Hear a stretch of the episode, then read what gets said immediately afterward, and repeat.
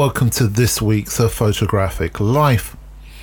I think it perhaps in the past, um, the, the kind of the journey to working towards being a commissioned professional photographer uh, began with a formal training in all the technical uh, dark room and camera requirements, everything you needed to know, a rigorous training, followed by uh, working as an assistant whenever I hear the word assistant, it always reminds me of a Brian Duffy uh, story anecdote when which he actually told me where he said you know a photographer a young photographer turned up and wanted to be his assistant and said well do you want to look at my work? To which duffy said i don't want to look at your work. I don't want you to take photographs.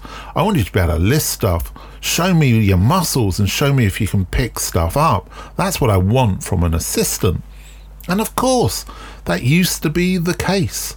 That physical lugging round of heavy equipment, that was a major part of being an assistant. But things have changed, budgets have changed, and suddenly assistants are no longer a financially viable uh, proposition on a lot of photographic commissions. At the same time, digital photography makes different requirements of the assistant. Digiops uh, are now a thing, which of course they weren't in the past. The ability to shoot moving image is something that a lot of assistants do, behind the scenes films. The idea of downloading files accurately and storing them, that's all part of the process now. So, that digital knowledge and that technical knowledge uh, is important just as it was in the old analog days. I think the difference now is that the assistant route is less uh, direct. It's less easy to be to get work as an assistant because less photographers are working with them. I know personally that whenever the budget allows, I like to work with an assistant. What do I get from them? What do I expect from them? Well, I need them to know how to take a light reading, that's for sure. That's like number one on my list. Uh, just be friendly. Uh, know what their role is on the shoot, be friendly with the client. Yeah, sure, sometimes make a cup of tea or make a cup of coffee if we're on location. Make sure that the the talent, the people we're working with, that everybody's happy. Basically, freeing me up so that I can concentrate on what I'm there to do as the job. So that's my expectation of an assistant. Now, why am I talking about assistants this week? Well, I saw a, a, a post on uh, Facebook recently on a Facebook forum, which I've now left actually. I keep getting dragged into them, don't I? But I really am down to only one now. Anyway, the post was from somebody who was teaching photography, I think, to um, sort of uh, high school children. Um, anyway, they wanted some advice as to a food photographer to recommend to one of their students. My take on it and my advice was that students got to find out for themselves. They can't be helped in, in that way. What's really important is that the student goes out finds the work that they admire, starts to engage with that photographer, starts to try and understand that photographer, and builds a relationship. And then from that relationship, something might occur. Now, um, I'm not being overly harsh here. I just think it's important that the person who wants to be the assistant takes on the responsibility of knowing who they want to assist. The issue, really, I suppose, is that I then went back and said, you know, prior to some form of an education, perhaps a higher, higher education, a university, or some kind of college course that's going to give you the knowledge you need, you're really pretty useless as an assistant. And in fact, the fact is that this isn't a charity. It's a business, and I can't afford to have, and I'm sure many of you listening to this podcast can't afford to have somebody on that shoot that doesn't know what they're doing. When you have a client there, or when you're working for a client, I always say that as a commissioned photographer, the last shoot I did is the last shoot I did. What that means is that it may be the last time I work for that client. I've got to really make sure that that client is absolutely happy with every element of the shoot to ensure that they recommission me. that relationship has to be built. And I can't afford to have somebody there who is too young, too inexperienced, or just feels as if I'm there kind of doing some kind of I don't know, charity work, as I said. This may seem really harsh, but it's just the fact of where we are, I believe. And obviously, that's based on, for me, many, many years, I think nearly 35 years now, of being on photographic shoots, uh, a lot of which I've seen great assistants and some really poor assistants as well. So, really, the idea of being an assistant is something that's a slow kind of build it's built on knowledge and experience. That experience is experience of understanding people, of social interaction. Therefore, I'm actually much more interested in somebody who's had a job working in Wetherspoons, the pub, um, rather than working with a, a photographer when I see them and I meet them as a young photographer. Because what I'm interested in is not what they've seen on a shoot, but how are they with people? How are they in difficult situations? That to me is much more relevant. Anyway, as always, sort of seems to happen on these Facebook forums, uh, my p- point was misunderstood, misinterpreted, and the person felt that they knew uh, what I was trying to say better than myself.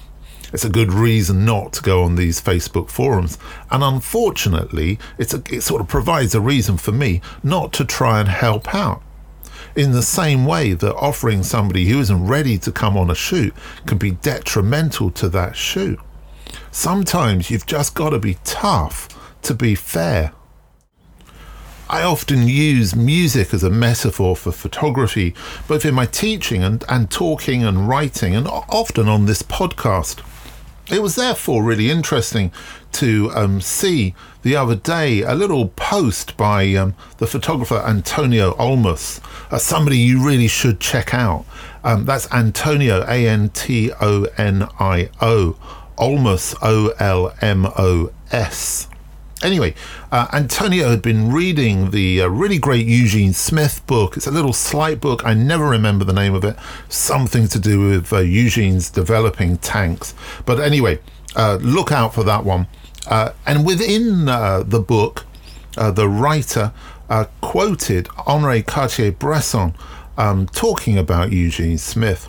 Antonio said he loved it. I love it too. See what you think.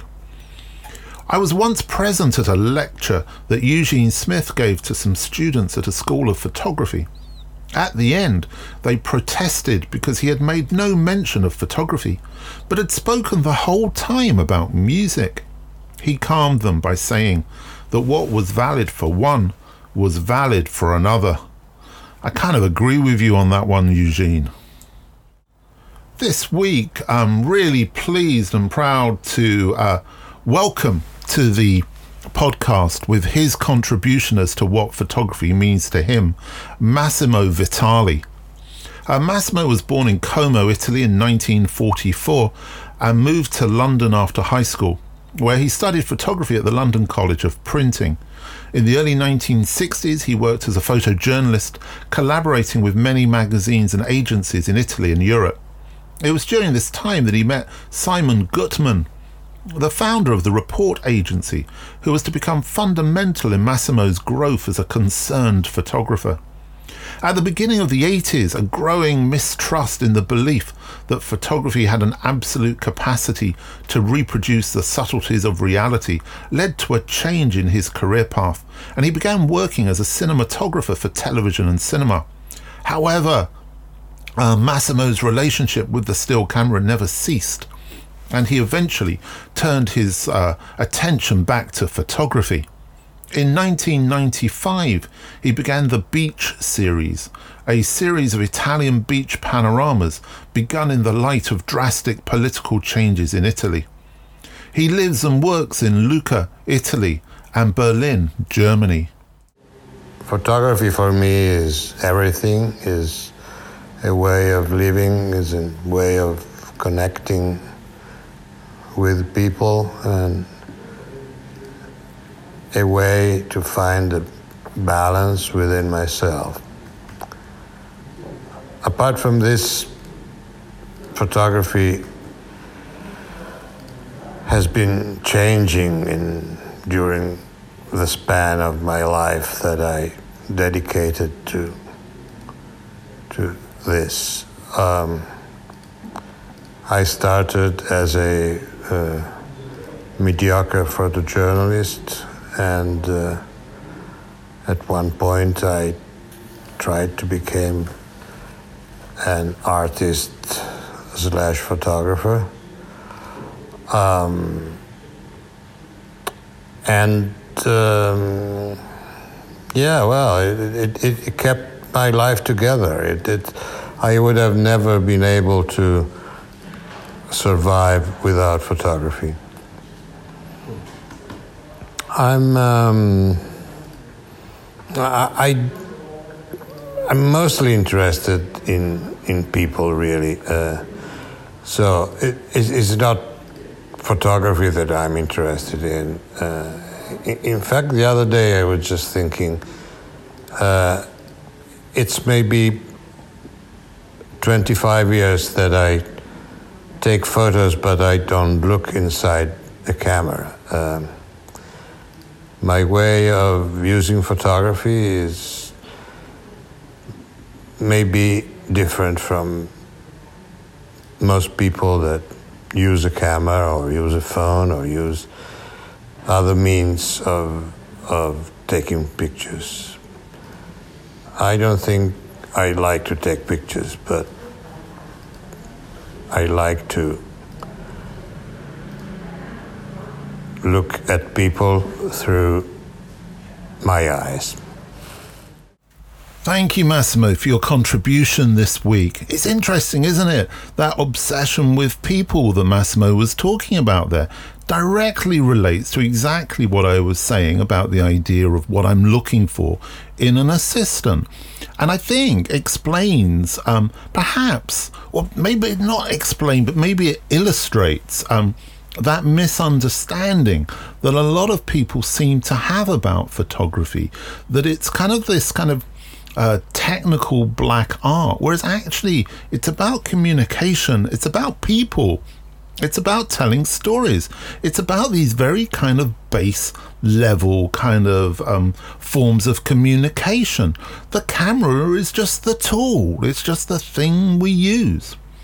I think also it's, it's interesting there that when um, the the person was looking for this work placement. They, this idea was that by going on a photographic shoot, the student was going to, I suppose, have this kind of revelation or have this understanding of what actually happens. Whereas the reality of that, of course, is very simple and very straightforward. Some people are going to meet they're either going to get on or they're not going to get on.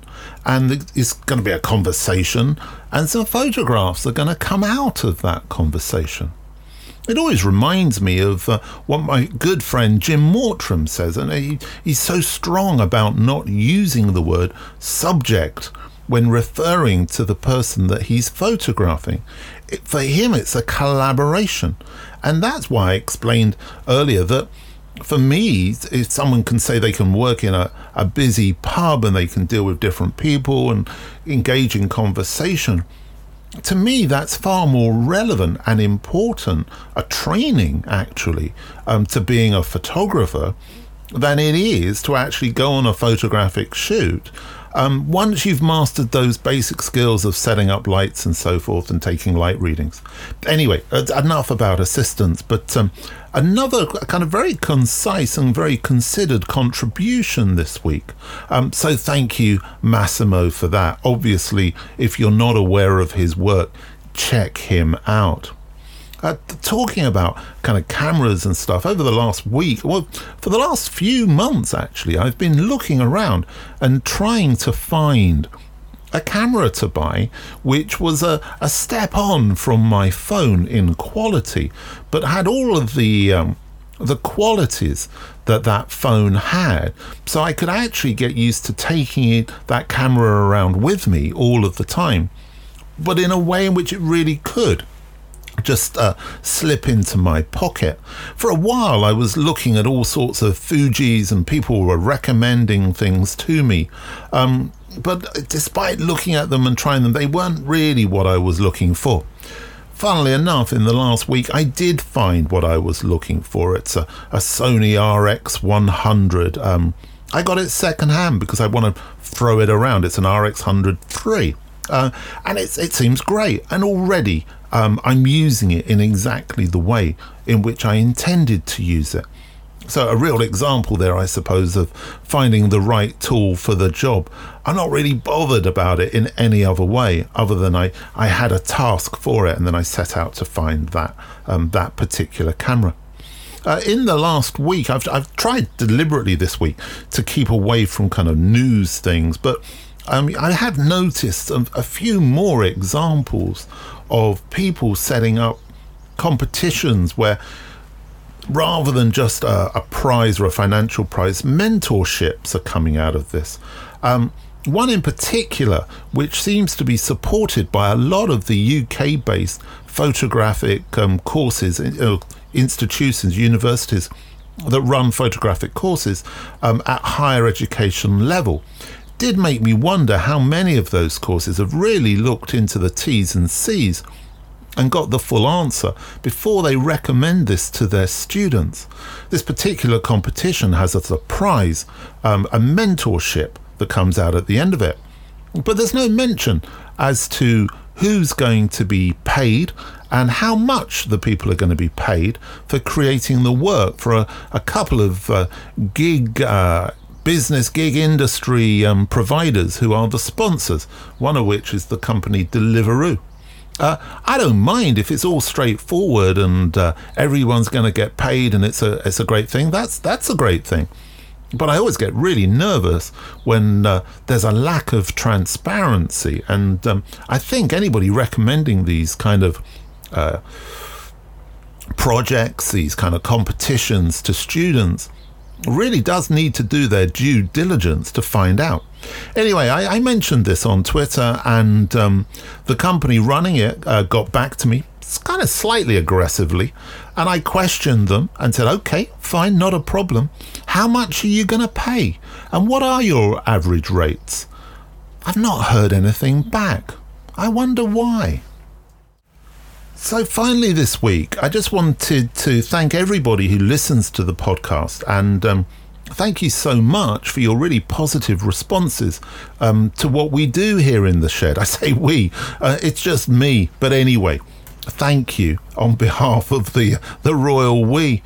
It's been um, a very odd kind of a um, couple of weeks with COVID nineteen um, kind of crossing the globe, really. And I, I am certainly no expert on anything like that, but um, in these kind of strange, strange times when so much se- seems to be happening which is affecting us and is so out of our control, it's really important that we all kind of stick together and support each other, be nice to each other and be kind to each other. And of course, always take care.